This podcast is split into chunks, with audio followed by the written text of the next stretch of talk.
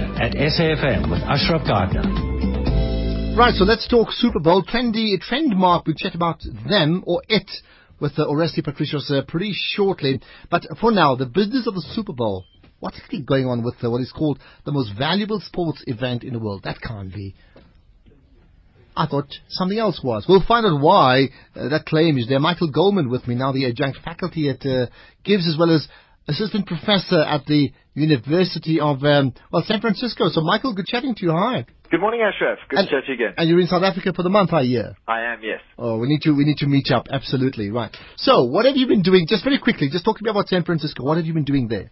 Oh, fabulous. I got uh, underway with the uh, autumn semester last year, um, teaching on the sport management program. So I teach sport marketing and sport sales um, to the graduate program on sport management there in the University of San Francisco in the Bay Area. And uh, yeah, it's great. You know, you've got the uh, uh, the Giants down the road, the baseball team. You've got the 49ers who unfortunately missed out on the Super Bowl. So it's certainly a massive sports business region. And so enjoying um, kind of applying a lot of the South African learnings to to the US and, and bringing the other the other way back as well. Okay, so question is then, why would someone who's in sports marketing be in South Africa a few hours before Super Bowl happens? I think it starts what 1:30 tomorrow morning, somewhere there. Yeah. Absolutely. Well, I'll be one of the 15,000 people who watch uh, Supersport 1 at 1 a.m. Uh, Monday morning um, to, to see the fun and games of the NFL and, and all the, the action that they'll bring onto the field. And of course, as you say, all the off the field issues around the, the adverts and the branding and the halftime show. And gosh, it is a, an entire four hours of sportainment. So it's, it's a massive event and, increasingly a global event. Right. Let, let's then talk about just yeah how, how global and, and that claim it's the most valuable sports event in the world. Is that true? It is. Uh, so Forbes ran the numbers and they worked it based on brand revenue, so revenue specifically around the brand of that event.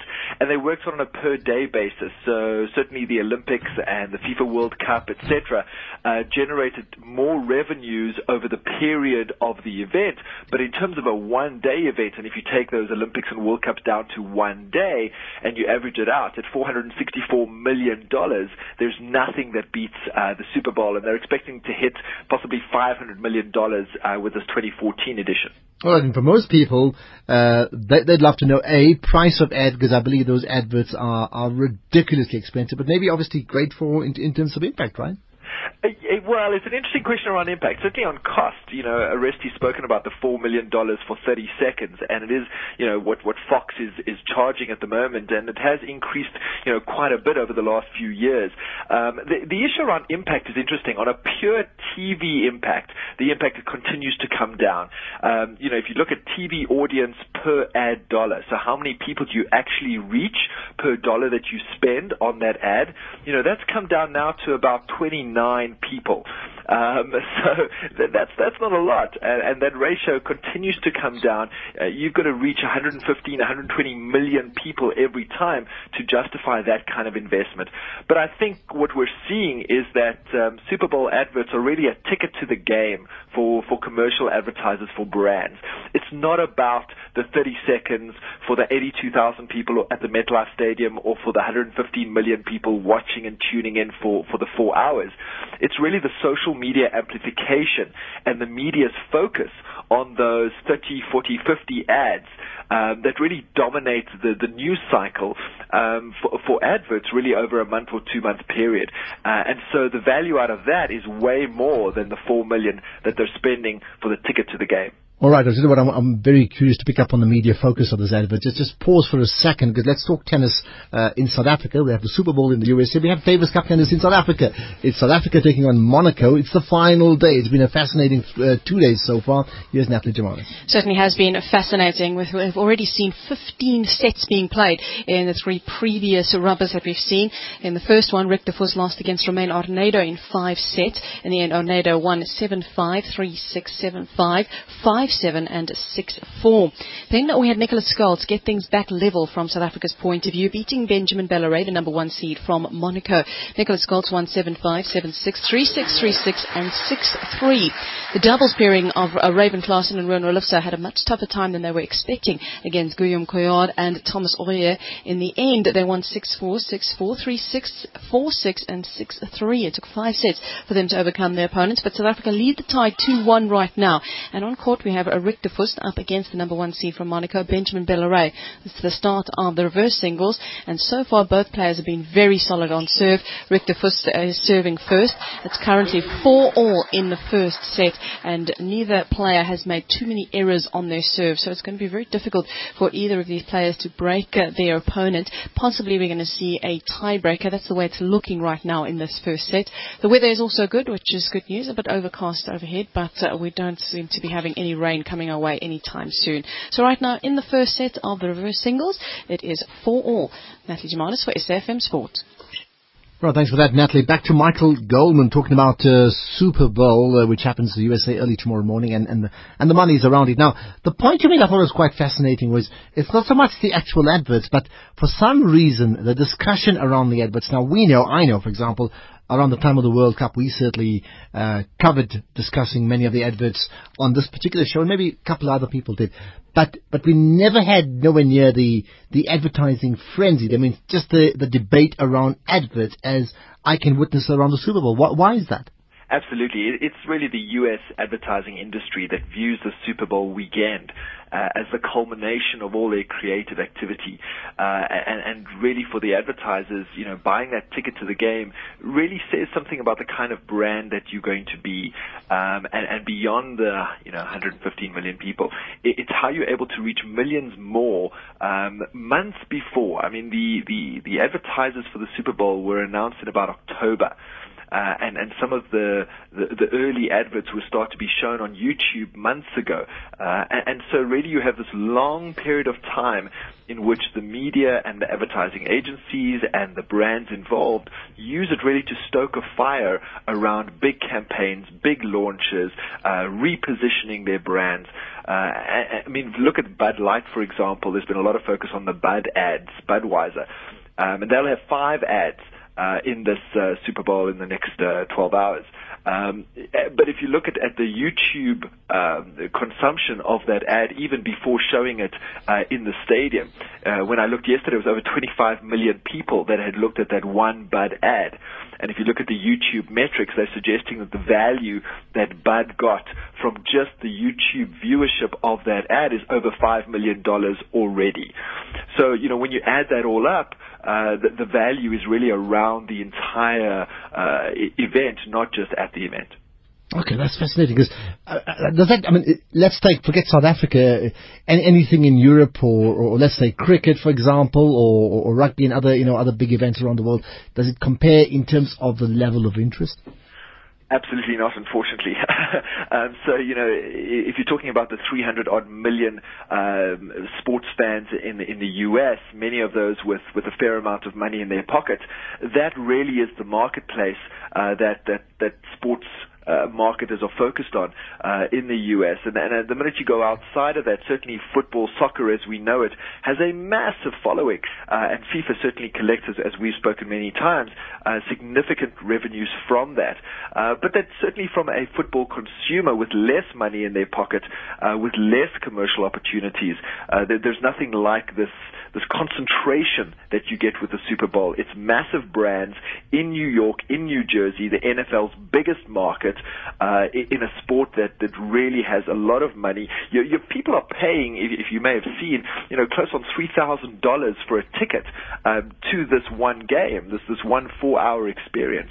And so you certainly are talking about a, a scope of, of revenues and, and spend that we don't see in many of the other mass sports that uh, arguably dominate the world but don't dominate the commercial side of sport. Now, the, the type of companies then, then uh, that in fact advertise, you mentioned Budweiser, but, but, but tell me more. Of course, some of the names you may be familiar, some of them we could be unfamiliar with. I'm interested in the types, you know, the big brands and, and the categories that they operate in. Sure, absolutely. It's very much fast-moving consumer goods, consumer-focused brands. Um, many of the advertisers this time around are repeat advertisers who've, who've, been doing it for a few years. Some of the interesting ones to note is Chevrolet is back, and so General Motors is spending on two adverts uh, in the Super Bowl, and that's interesting given kind of where the automotive sector has got to in the U.S. and recovering from the downturn. Um, so th- that's really an interesting one. Um, one of the other interesting ones is H&M, the retailer retailer out of the UK using David Beckham um, as their celebrity, and they've done a deal with Samsung where if you are watching the advert on a Samsung Smart TV, you'll be able to purchase a pair of David Beckham underwear as you're watching the advert. So increasingly, you're getting this interactivity come through as well.